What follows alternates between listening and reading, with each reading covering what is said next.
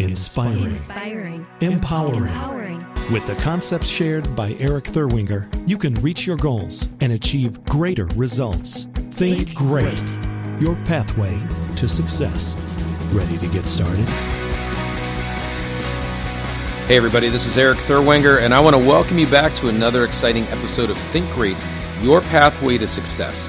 As we continue on our journey together, I'm committed to sharing new concepts, strategies, and techniques that will support your personal transformation, your goals, and the results you desire.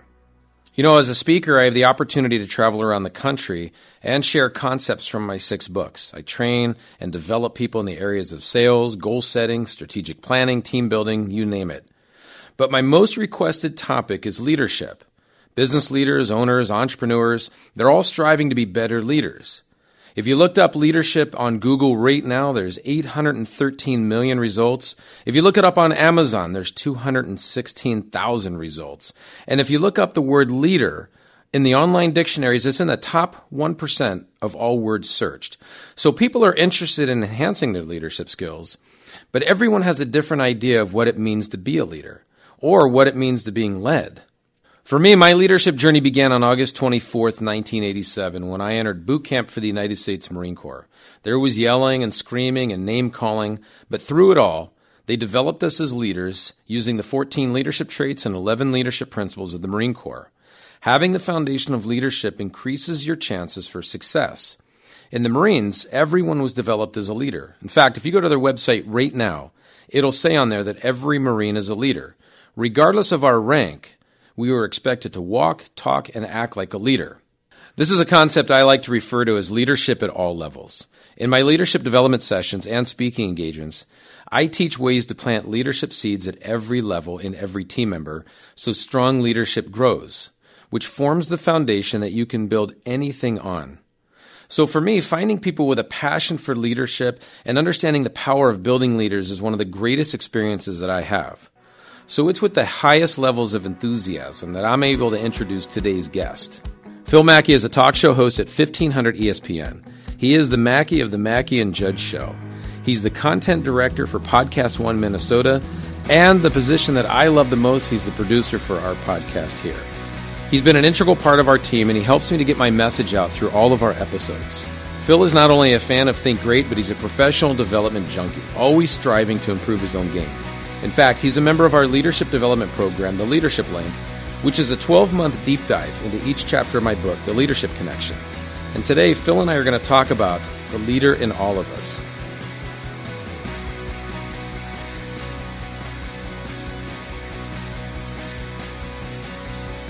You know, let me just say this. I know that you and I have had the opportunity to talk at, at, whether it's in one of my programs, at a speaking event, or even out to dinner, and inevitably leadership comes up. It comes up when you talk about our podcast, it comes up when you talk about your own work and all the different titles you have. And I think for a lot of people, maybe you agree with this, it can be a little bit overwhelming or daunting just being in the role of the leader.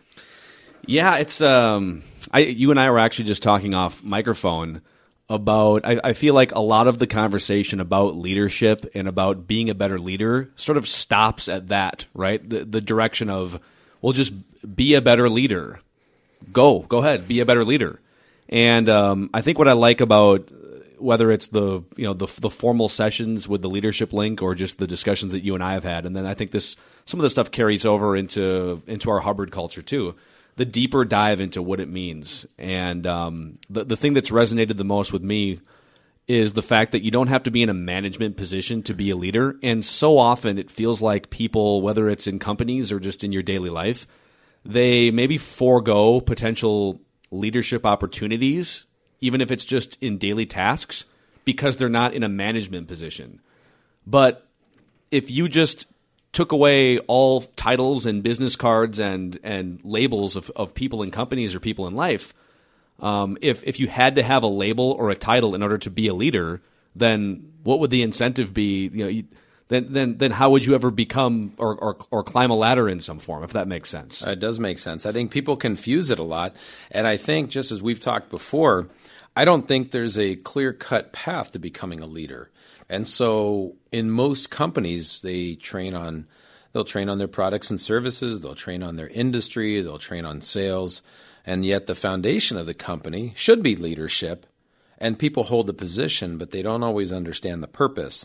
And that's why I think that having that concept that there's a leader in all of us is so huge. Yeah, you know, what, one thing that uh, that has really stood out in in just paying attention to great leadership, and whether it's through conversations with you or just I, am a big I like to read, and so I like to read about Richard Branson, and I like to read about Steve Jobs, and actually one of the the best books I've ever read in this in this sort of uh, realm is by Nolan Bushnell, the founder of Atari and the founder of Chuck E. Cheese, which is weird that the same guy founded Atari and Chuck E. Cheese, but um, which are both great. Yes, absolutely. And I, I still have an Atari to this day with Pong and uh, Pitfall and different games. Yeah. But he he hired Steve Jobs to work at Atari back in the 1970s, and I think whether it's through just you know, reading about some of the top company leaders in the history of our country, understanding what your purpose is, understanding what your mission is, and understanding why you're doing something is so important. And so if you can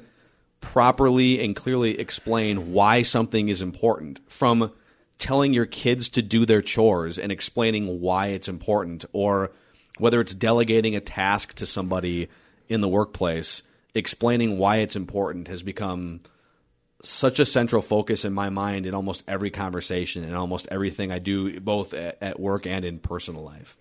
Yeah, I think that lacking that purpose I think gives them or takes away from them the self confidence they need because they think they need to follow a system with leadership. But I think the great leaders, like you're mentioning, they're more focused on not necessarily the protocol of being a leader, but that purpose where they make an impact in somebody's life. And I think oftentimes we're looking for a roadmap on leadership where um, we want to know the exact step to take and the exact thing to say, but everything is situational with leadership. It doesn't fall into a workflow. And so when we don't develop ourselves as leaders or plant those seeds at all levels, it becomes very challenging and we lose our own focus as leaders. Yeah.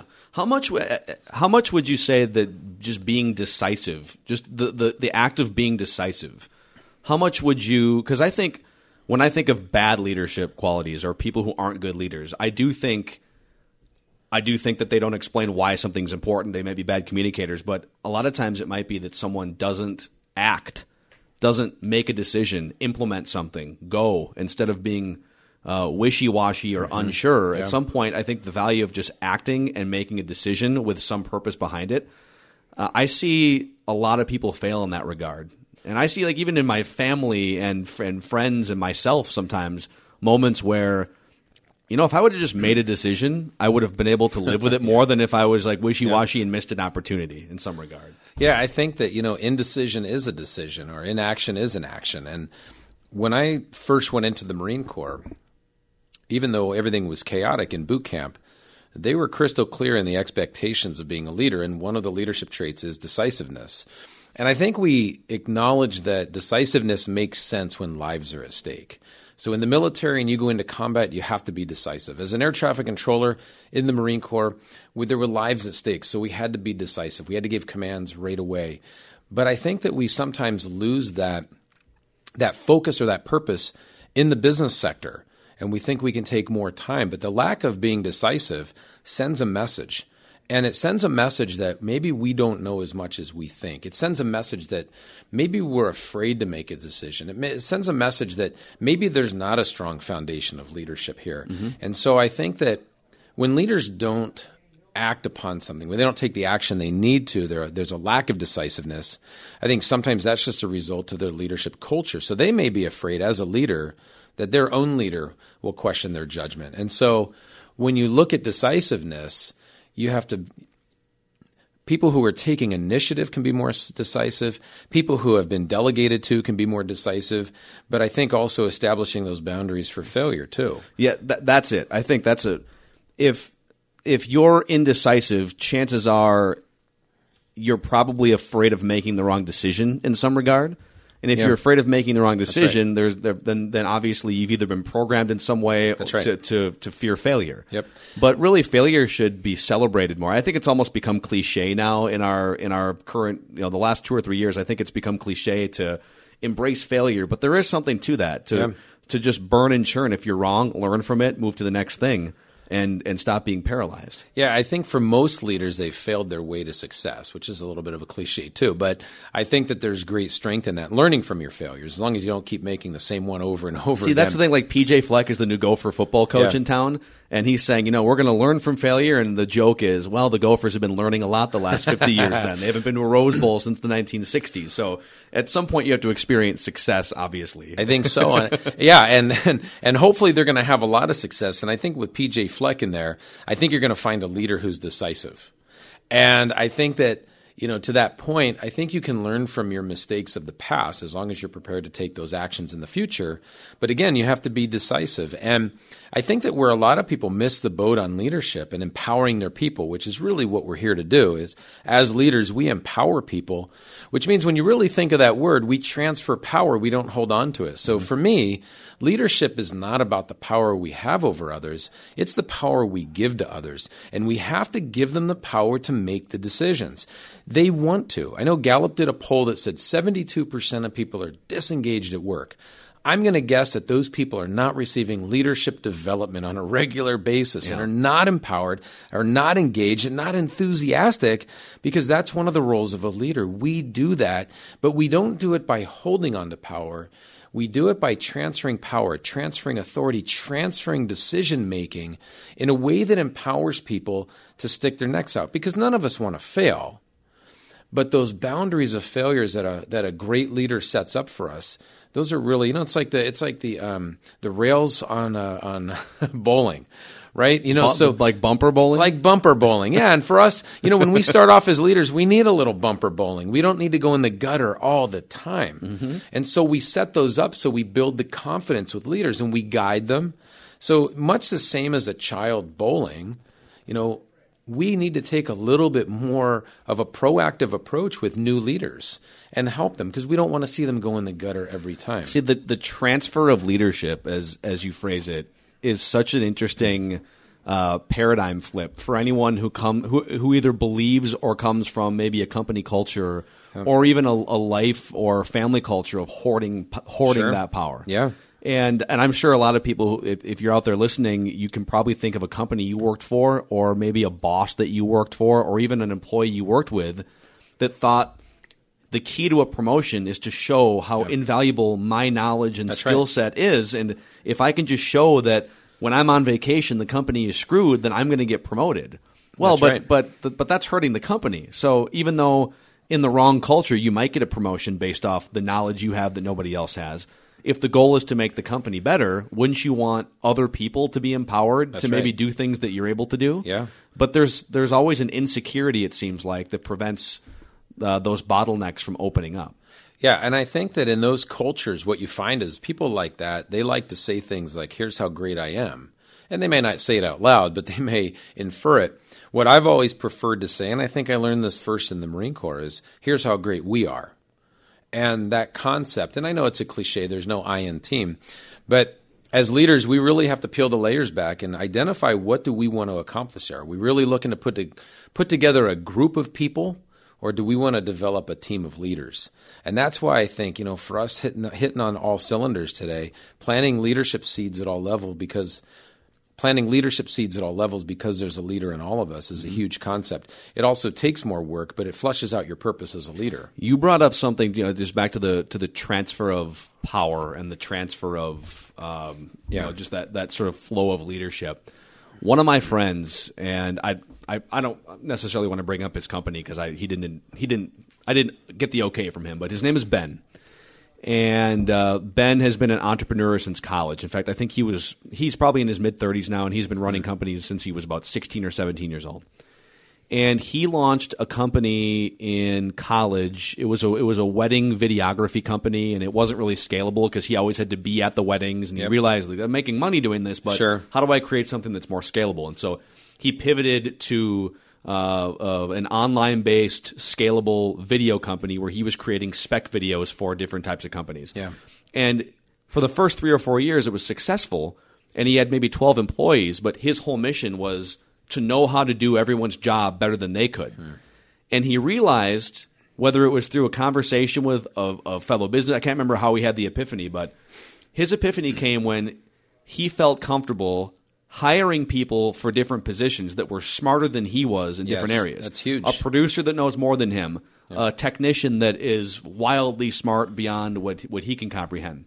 And once he let go of that hoarding of power and just felt comfortable hiring people that might be smarter and might go on to run their own company in three to five years, boom, multi million dollar a year right. accounts and lives in a massive penthouse. Not that the material things are important, Right. but company took off as soon as that paradigm switched in his brain. And he probably had that paradigm shift when he was completely exhausted. Yes, when you're wearing all out, of the yeah. hats. yeah, and you know that's and that's huge that you bring that up. When I was at the media company and I started off entry level, I had no power. Um, I just had work ethic and desire and, and all these goals. And you know, luckily the owner of the company had great vision. And so we complemented each other very well. And he saw leadership skills in me. And more important than just seeing them in me, he wanted me to build leaders with him. And so as I grew, or let's say my power grew throughout that company, at one point, everybody reported into me at some in some fashion. So I reported in the owner, and then the entire company reported into me through my direct reports as I grew, it was in my best interest and the team's best interest and the company's best interest that I transferred power.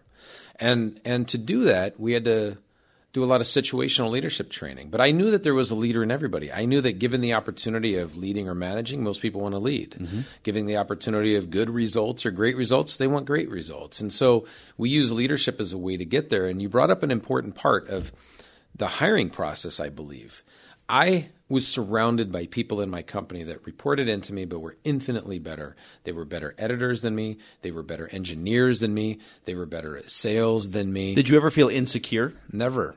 And I So that's that's an interesting hurdle that I think people have a, have a hard time getting over. And and here's where I think it is, and we touched down on purpose earlier. So, as an executive in the company or as a leader in the company, my purpose was to transfer power to other leaders. And so when I hired or I promoted, specifically hiring, I had a choice every time I interviewed. Do I want to hire somebody that's going to be better than me or worse than me? And I made the choice early on. I'm going to hire people better than me and lead them to their goals. And so they would follow me. So I had a, a fellowship, if you will, of people that we were all working on the same page, leader to leader, on the same um, cohesive strategic goals, mm-hmm. personal and professional. And so I've always found that if I can delegate out that power, that task, and the authority, I'm going to build those leadership skills in them. And it's interesting because if you look delegate up in the dictionary, one of the definitions is to empower. So for leaders, I think sometimes we don't delegate because we don't want them to learn what we know. We don't want to give up that job security. But as a leader, if your definition of a, being a leader is to empower people, you have to delegate. It's not a it's not an option, it's an obligation if you're a true leader. Yeah, I suppose if your entire purpose of delegating is to clear your schedule of anything but golf, then that's That's that's, the that's the wrong way to go about delegating. I suppose the, Absolutely. the theory of of good delegation would be to empower people, and I hate I hate saying beneath because I, I don't I don't necessarily always believe that you know vertically structured Sure. power is the most productive, Right. but. Um, but you should you should be looking to take on greater responsibilities, which I know you and I have talked about quite a bit. There's an art to putting something on someone else's plate without them feeling like they're overworked. Just like there's an art to taking something off someone's plate without them right. feeling like they're losing power right. in some way. Right. It's a delegation is a partnership. And what I find is that most people in the workplace, they want to be challenged. They don't want you to dump your challenges on them. And that's how most of them interpret delegation when it's done wrong. Mm-hmm. But if you do it the right way, it's an empowering tool, but it's also a commitment on both parts. And I think that's where the Marine Corps gets it right. When you're planting leadership seeds in people, it's better to delegate to somebody who innately has been trained to take initiative. Because then they're coming to you in the first place asking, What can I take off of your plate? Yes. And then you can delegate it easier. It's not like pulling teeth. Mm-hmm. So, yeah. Well, I, I think just to add to what you're saying, you know, not and, and again, I have so much to learn in all these realms. So I don't want to I don't want to come off as someone who has a bunch of answers when I'm still seeking answers. But you know, we had some, you know, as as our company has grown in not only just radio, but we're building these digital Yep. content platforms. And when you build out digital content platforms, you need it, it, it can't just be all me producing everything right. and putting it. So So now you're looking at a concrete example of having to take work so it doesn't pile up on your plate so that you go crazy and now you're not productive anymore. At first, I think we were just assigning the extra production work to part time producers or full time producers, and they would willingly go along for a little while, or but, but maybe they weren't showing their best work. Maybe it felt like extra work mm-hmm. to them, and then you could see the burnout taking place. And we kind of self examined and wondered is there a better way to to sort of put this stuff on their plates, but not frame it in a way that's putting extra work on their that's plates. Right. And it and it occurred to us, you know, if it weren't for these producers rolling up their sleeves and doing yeah. these extra tasks, we wouldn't be generating the millions of extra impressions that that's we're right. able to generate, which means we wouldn't be able to generate the sales opportunities. Mm-hmm. So by extension, part-time producer person or full-time producer person, your work is leading to potentially thousands or millions of dollars for right. the the company. So you're you may think that this little post production tweak, this musical yep. ad that you're doing, and this posting to a platform that it's just extra work, but Here's you're a impact. huge part of this company, yes. and this is why it's important. So don't feel like you're you're doing some menial task. Yeah. Explaining think, why it's important. Yeah, and I think that that's really one of the greater roles of a leader is that we make an impact. It could be positive or negative, but we make an impact every time we communicate a message, and we only communicate messages. So for leaders, there is no just transfer of information. We, that's also a vehicle for us. Even if I'm telling you, oh, here's what the numbers are, mm-hmm. I have the opportunity to intertwine a message in there to empower you to make a greater impact. And so it's interesting when you look at it I think that where a lot of leaders confuse it is they think that they need to be a specific leader for their specific industry. And that, well, this is how our industry is. And I've had the opportunity, obviously, of coaching broadcast companies, restaurants, retails, retail outlets. I've had the opportunity of coaching um, realtors, you name it. And the key is that regardless of what industry they're in, they're in the people business. And so that's what unifies us all as leaders. And the best results we get as leaders when we make an impact in the life of somebody else. Because the, the poll that Gallup did that said 72% are disengaged is the side effect of bad leadership. But the original statistic shows that 95% of people want to be part of something special and something great. And so we can tap into that if we provide them the opportunity to be part of something special and something great. We can actually start to eliminate disengagement in the workplace. Mm-hmm. But we can't manage our way there. We have to lead our way there. And if we plant leadership seeds at all levels, then people start thinking, walking, and acting like leaders. I know you were going to ask me this, but I don't have an answer for it, so I'm going to ask you this. Uh, I'm going to I'm going to flip this around on you a little bit. To what degree is leadership something that you learn versus something that's just inherent within you from a younger age? So I think that we're all impacted by the way we're raised. I think that we're impacted by you know where we grow up in society. But I think ultimately my belief level is which is good to have this belief level as a leadership coach. I believe that. Yeah, because if you believe, I guess if you believe that it wasn't teachable, then. That's right. I'd be out of a job. so I, I firmly believe that every single person is capable of becoming a leader or acting like a leader, behaving like a leader, making an impact of a leader if they make the decision. So there's the initial, there is a part where the rubber meets the road and you have to make that decision. Now, there's people who are not in leadership roles that don't make that decision. Then there's people who are in leadership roles that still don't make that decision. But I believe that everybody has the ability to learn leadership. And I feel strongly about that because I didn't show up to boot camp and I wasn't welcomed with open arms by my drill instructors saying, hey, he's finally here. He's going to teach us some things on leadership. Mm-hmm. That wasn't the case at all. They assume that we can learn leadership. They understand human psychology. And so they're not in there um, to flush out the natural born leaders. They don't believe that those exist. They're there to develop leadership skills in everybody. Once you learn the basics, then you can go to advanced levels of leadership. You can become a visionary leader. But I think a lot of it's kind of like playing baseball. Here's the basics of baseball. Here's what makes some players great. Here's the basics of leadership. Here's what makes some leaders great. So I think that for the starting point, we're all the same. We're all on that journey together. And, and and there is that ability of all of us to have that leader inside. You know, sometimes I think it's easy to get caught in the weeds of the vernacular and, and the verbiage. You know, Yeah. we've probably used the word leader or leadership, I don't know, 200 times just in the Yeah. 20, 30 minutes we've been talking. But I'm almost having this epiphany as we sit here and talk. Let's get rid of the word leadership. Let's just say that it's okay. It's just too vague and too nebulous of a word. Yeah. Let, let's just get get rid of it. If your goal in life, and then parallel to that, your goal within the entity you're working in, whatever your whatever your team mission is, if your goal is to become the best in either lane, if your goal is to become 100% self actualized or 100% Sure. fulfilled, or your goal is to meet some um, some uh, high achievement point for your for your team or company, Yep. bringing leadership back in as a, as a word, I would just describe it as the method of communication that best leads to personal and team results.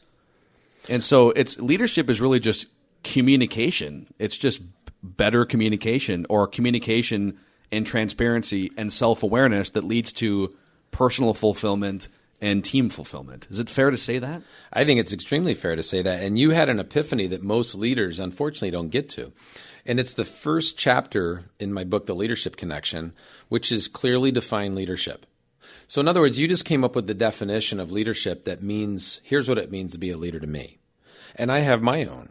And clients that I work with have to develop that. I think that if you can't define it, it's hard to achieve it.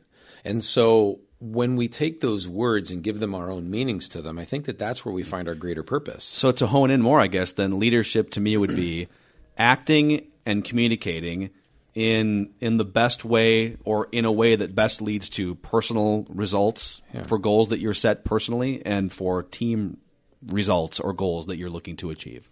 And I think what you've done is started to identify, and you might wordsmith it later, but you've started to identify what your definition of being a leader is. Then you can share that with other people. So people on your team can go, okay, this is what Phil's definition is. Now I know what to expect from him. I think all too often too, you know, we've gotten into these discussions in just the last couple years. We've dug really deep um, at our company about the changing media landscape and you know how do we maybe monetize other platforms that aren't being monetized. For you know, I work mm-hmm. at a radio company. And you know that's that's what we've called it a radio company for a long time. Well, really, it's it's not necessarily a radio company; it's a communications company. We have to rethink the way that we define what we do. Yes. And it helps, and this is maybe one of my amateur leadership tactics. It helps so much when you talk about defining words, defining purposes, defining goals, to think on a macro level. That's right. Because if you can think on a macro level and, and define what it is that you want to do on a greater level, Yeah. then filling in the steps to get there, it's almost like you're reverse engineering, right? That's right. So You're backing into it. you know, so for us, you know, we are here to create compelling content Yep. as a company. We are here to distribute the content to as many people as possible. Yep. And then because it's it's an advertising and sales based company to make money off the content. Sure. So if we're looking for potential shows or hosts or or whatever it may be, potential topics, does it fit in That's those right. bins? Is it compelling? Well, no. If it, if it's no, then we can forget about the other things. Um, okay, well, what makes for compelling? You can go down now. You can now you can get into the granular micro right. of that bin. Okay, well, let's say it's compelling, and we know what makes it compelling, and we know all the production components that are going to make it really compelling and interesting for people on whatever platform we're distributing. Okay, Yeah. how do we make people aware of it? Well, if the person that's creating the content has five followers on Twitter and no radio signal, or you know, and, and there's no way to tell point. people it exists. Okay, well, that's going to be a roadblock. Then we probably shouldn't take on that Yeah. task. Okay, well, if if those two things are fulfilled, then for us, the third thing should kind of come in naturally, sales, right? But if you don't think about it from a macro perspective, You if you go down the path of spending 50 hours making something compelling and then you forget about the second macro item, which That's is right. are you going to be able to tell people it exists? Well, you just wasted 50 hours creating something that no one's going to That's right. be able to consume, right? And I think that that's where leaders drop the ball. When you're purpose driven, you have that, whether it's a mission statement or a vision statement or the definition of what you need, then people can align to that. That's an area where the Marines don't have any problems. They have that identity for everything. So you could probably even finish this the few, the proud, The Okay, so you know their identity. the few, the proud, the radio broadcast. That's right. There. Now you've created identity here that people can live up to. Those little things create identity, and then people have to live up to that and what it means in their culture. Whether it's defining what it means to be a leader, um, talking about how do we define our culture. These are all things, you know, even in the Marine Corps, their culture, it's esprit de corps, French, it's the spirit of the Corps. So that's their culture. And then they've got here's what we expect from leaders with 14 leadership traits, 11 leadership principles. They leave no room for doubt on the expectations. But in the civilian sector, there's tons of room for doubt. And then people get confused by the message. Or maybe the message doesn't jive with the perceived purpose, and maybe the purpose has never been shared. Mm-hmm. So you're operating in a, in a fog all the time. And when you define leadership and start planting leadership seeds in people, the fog goes away. And the path becomes so much more clear. Even right now, you just defining your definition of what it means to be a leader internally for you gave you greater clarity on how to lead people. Sure. And when you tell them, then it gives them greater clarity on how to follow you mm-hmm. and how to duplicate you. So for us, we have a definition of what it means to be a leader at Think Great, and everybody adheres to that. And they also know what to expect from me. What's your definition? So at Think Great, we believe that a leader is a person who clearly outlines a specified destination and guides people there by course correcting and adhering to the goals necessary for success. Yeah. And that's just that's in our hearts. That's what it means to be a leader. If I deviate from that, my team can hold me accountable. Hmm. I think one of the the biggest challenges you brought up course correcting, and one of one of my personal sticking points that I'd like to iron out at some point is being able to course correct people around me, Yeah. and also being able to take course correction free of Yeah. insecurity. That's right. and free of feeling like you're being told something against your will. If if if if it could be right. transparency across the board, and if if we could look at course correction or uh, or just if we could phrase it differently, telling someone that they're doing something wrong. And let's say Right. let's say you look at it from an aviation standpoint. A pilot is never opposed to an air traffic controller telling him what direction to go in. They never say, "Hey, stop telling me what to do," and they never take it personally. But there's a mountain right in Yeah, front of you. Yeah, there's a mountain. I need you I've to climb and ascend before, to. yeah. Yeah, I need you to climb to flight level two five zero. Stop telling me what to do. I know how to fly a plane. They don't say that because accountability from a leader has purpose. Yeah. And so even for my team, they have the authority to talk to me. Of course, they need to use just like we all do tact, which is the leadership trait.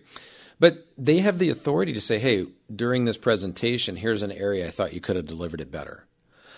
Now, because I'm passionate about my content, does it ever, uh, you know, you have to fight the urge to take it personal because you care so much. But I have to believe in my team enough that they care about our company and our message and the impact we make so much that I listen to them. Mm-hmm. And and they're right. I could have delivered this better. I could have said this better. Or the, maybe the visual we're using could be better.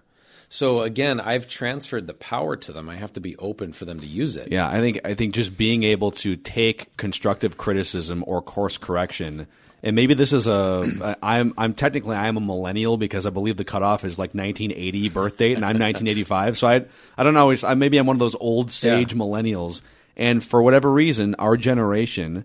Our first instinct is to question authority and, Sure. and ask, well, why is it? Why are you telling me that? Are you sure that you know more than I do? And you, once you get through that, and I'll never forget some of the best advice I ever received from my program director at 1500 ESPN was I, so I, I I started doing a daily radio show when I was 24 years old, which mm. in a top 15 market is huge. maybe the youngest 24 year old. I was not ready to be doing a daily radio show necessarily at that age, but Yeah. they were looking to get younger and kind of pair up the younger talent with older hosts. And I didn't like I didn't know how to structure segments really beyond just instincts and Yeah. having listened to other shows and having worked in and around the industry. And my program director called me in to this is probably after a couple years, and I had been doing some solo stuff, but also co-host stuff. And uh, and he played a couple clips fro of me talking on my own show, and said, "What would you do differently with that segment, with what you said?" And I was so filled with rage, like, "How could you embarrass Sure. me by playing this Yeah. clip? Just get to the bleeping point." And and I failed to realize that he was trying to make me better. He wanted he he wanted to empower me to That's be right. a better host. And just to I guess to finish off what the advice was, I was I was always setting up my argument and then delivering my point after five or ten minutes. Sure. So if my point was, and I'll give a sports analogy, let's say my point was Michael Jordan is not the greatest basketball player of all time. Well, it's more compelling if you start the argument That's or right. the segment with that because people are going to then say, wait a second. Hey, how That's- can you prove that? Exactly. That's Instead of, and I would it- when I first started, I would I would reverse it. I would build a case, and then if you were still listening after I was building a case after five or ten Yeah. minutes, and that's why Michael Jordan is not the greatest basketball player of all time. Which I'm not sure I'm actually arguing that, but it's just an example. Sure. But I'll never forget the feeling of being personally attacked by a superior in this room. Like, are you are you criticizing me? What is this? And really, it was just it was just him trying to make me better. But to get past that initial wave of emotion of someone's telling you you're not actually as good as you might think Yeah. you are, that is an issue when it comes Sure. to to uh, leadership. But you know, I think I think also too is that when you look at that scenario, the reason that you felt that way is perhaps the order that he went in. You know, he's asking you the question, but you didn't understand the purpose of the question prior to asking it. Sure. And so for me, when I when I transferred power to my team and said, "You can critique me on this," I know what's coming and I know the reason for that. And there's actually a leadership principle for the Marine Corps. It says, "Know yourself and seek self improvement." That's one of the unwavering laws or the principles or the rules of the Marine leader. So, and that, that one is actually applicable whether you're a private or you're a four star general, is to know yourself and seek self improvement. So they are very open. Now, of course, if you're telling a four star general how to be better, I would highly recommend using tact. Yeah. However, they have to be open for it. So once again, it's leadership at all levels. But like you said, communication is our tool. So we have to communicate that I'm going to provide you feedback so that you can be better, so that you can hit the goals that you want. And I think that's what's lacking. I think you hit the nail on the head. It, in today's day and age, yes, more people question authority, but I think there's less authority transferred. I think there's less of a focus of developing the leader in front of the person, you know, the person in front of you. So we're just telling them things. We're not sharing a message with them. And that has a negative impact. Yeah, it's no longer now that anyone can go onto the internet and question anything. Uh, you know, I, I grew Sure. up in a generation, and, and everyone younger than me grew up in a generation where you could instantly combat a lie or a half That's truth right. that was told to you by seeking knowledge on the internet. Yeah. And so it's almost like your instinct is to always question. And so you almost have to be mindful of that as a leader if you're communicating or course correcting with. right. You, it's it really is. You know, I, I used to play poker, and so I used to I used to pay rent for five or six years through through online poker, and it's sort of like you. There's level one thinking, which is what are my cards. Mm-hmm. What do I have? Oh, I have ace king. Okay, that's level one thinking is understanding what hand you have. Do I have a flush? Do I have a straight? Yep. Level two thinking is what is the person across from me projecting that they might have or how they might feel. Mm-hmm. Okay, so not only do I know what I have, but I'm now trying to get a read on what that person's line of thinking is in this situation, or what their line of, in this case, betting would be. And the third level on top of that is what does that person think that I'm projecting? That's right. And you can keep going up that ladder, and that's why when you're watching on ESPN, sometimes you wonder why are they both bluffing each other for millions of dollars? Because right. they're out, they're thinking on levels They're four and way five. at that different level. But in leadership, you have to you have to account for level two, level three as well. Before I communicate with this person, what might they think of my communication? How have they been receptive or not to my communication in the past? Might I have to tweak the way I communicate, and then and then think that way for everyone that you would be in communication with? And I think would have thought that poker could teach leadership like that. I, I, I, I learn something new every day. well, and I think that it's you know everybody's different. So I have people on my team. They're yes, they're all people. Yes, they're all on my team. Yes, they're all dedicated to the. They're just they're different people. And so while the majority of the communication is the same, there's some communication that's different based on the person. But interesting enough, you still go back to the Marine Corps' principles, and one of them is know your Marines and look out for their welfare, which means that they're just not robots. You're just not barking orders at them. And I think it's it's interesting to say this: the Marines get leadership right, and they get it right because they actually understand the human psychology. So a lot of people may think, all right, well, it's just Marines; they're just barking orders and dragging knuckles. They actually invest the time to understand their people, so they get greater results through their people. And I think it's interesting. If it didn't work, they wouldn't do it because the Marines have a high commitment to excellence. And so they've studied what works and what doesn't. Planting leadership seeds works. And so they continue to do it. So, in other words, they increase their chances for success by developing the leader in everyone, not mm-hmm. just someone, but everyone. And when I was in, I was trained to be an air traffic controller, so they taught me my job. But before I ever went in the tower, before I ever talked to a plane, I was developed as a leader. So I believed in myself. Yeah, I believe. I think I heard this from you for the first time. You ma- management is sort of the it's it's more a- admin or tangible teachable duties. Yeah, manage the work and lead the people. Sure, manage the work, lead the people. So so leadership is people driven, and management is task or Process or project driven. process Sure. driven. Yeah. And I think people get it confused. They try and manage their people when people want to be led. And when you talk about leading people and you say, well, what do they want? Well, they want to be inspired. They want to be motivated. They want to be communicated to dynamically. They want to be delegated to. They want to be empowered. They want to be engaged. And yet we're trying to manage them. And we think that because we sent them to a training, we're leading them. Or because we set up their shift schedule, that we're their leader. We just manage the schedule. We just managed training. We manage budgets. We manage inventory. We manage stuff. But people are different. And we accomplish our results through people. Yeah, and if you're and if you're going off of you know that sort of mantra of manage workload, lead people, to take that a step further, then you should be able to teach a lot of the workload related items. Now, I don't think you can just teach anyone to fly a plane, for instance. So wi- within reason, obviously. Yep. But uh, to to go back to you know the start of the podcast 30, 40 minutes ago, uh, one of the Steve Jobs anecdotes that I love is he would be in a restaurant, and if the waitress or the waiter, there was a specific story about a waitress or a waiter, dynamic communication. Uh, you could just tell that there was a a, a, an- a high IQ personality, really good with people, and on the spot, Steve Jobs, I believe it was Steve Jobs, said, "I want to hire you." Wow. For to do what? I don't know yet, but we want you as part of our culture. So we want to hire you, the person. Well, what am I going to do? I, I don't know. We'll be able to teach you something. That's right. It's, It's more important easier. to hire that person oh, than yeah. to hire a, a stack of resumes with a bunch of tasks laid out. I'd rather have enthusiasm over experience. Experience you can train faster than enthusiasm. Mm-hmm. And you know, it's interesting because you were talking about knowing your job, but you still hire people better than you. And you know, you go back and you look at what the Corps has done. And again, one of their leadership principles is to be technically and tactically proficient. So you still have to know your stuff. You got to keep your Marines informed. There's all these rules of leadership that they mm-hmm. just don't violate. we could wow. do this again sometime. We should do it again sometime. What an amazing episode today. It's so great to be able to talk about leadership, not have a formal agenda, but just come in and talk about the challenges leaders face and the solutions that we have as leaders because there's a leader in all of us. I want to challenge you today. I want to challenge you to plant leadership seeds, not only in yourself, but in your team members. Hey, it was absolutely great having Phil Mackey on our show today. Just having him invest time today and share his insights on leadership was so powerful. And I want to thank everyone listening right now. Thanks for taking this journey with us, for making the commitment to achieving greater results, and for being open to new ideas, for being open to being a greater leader.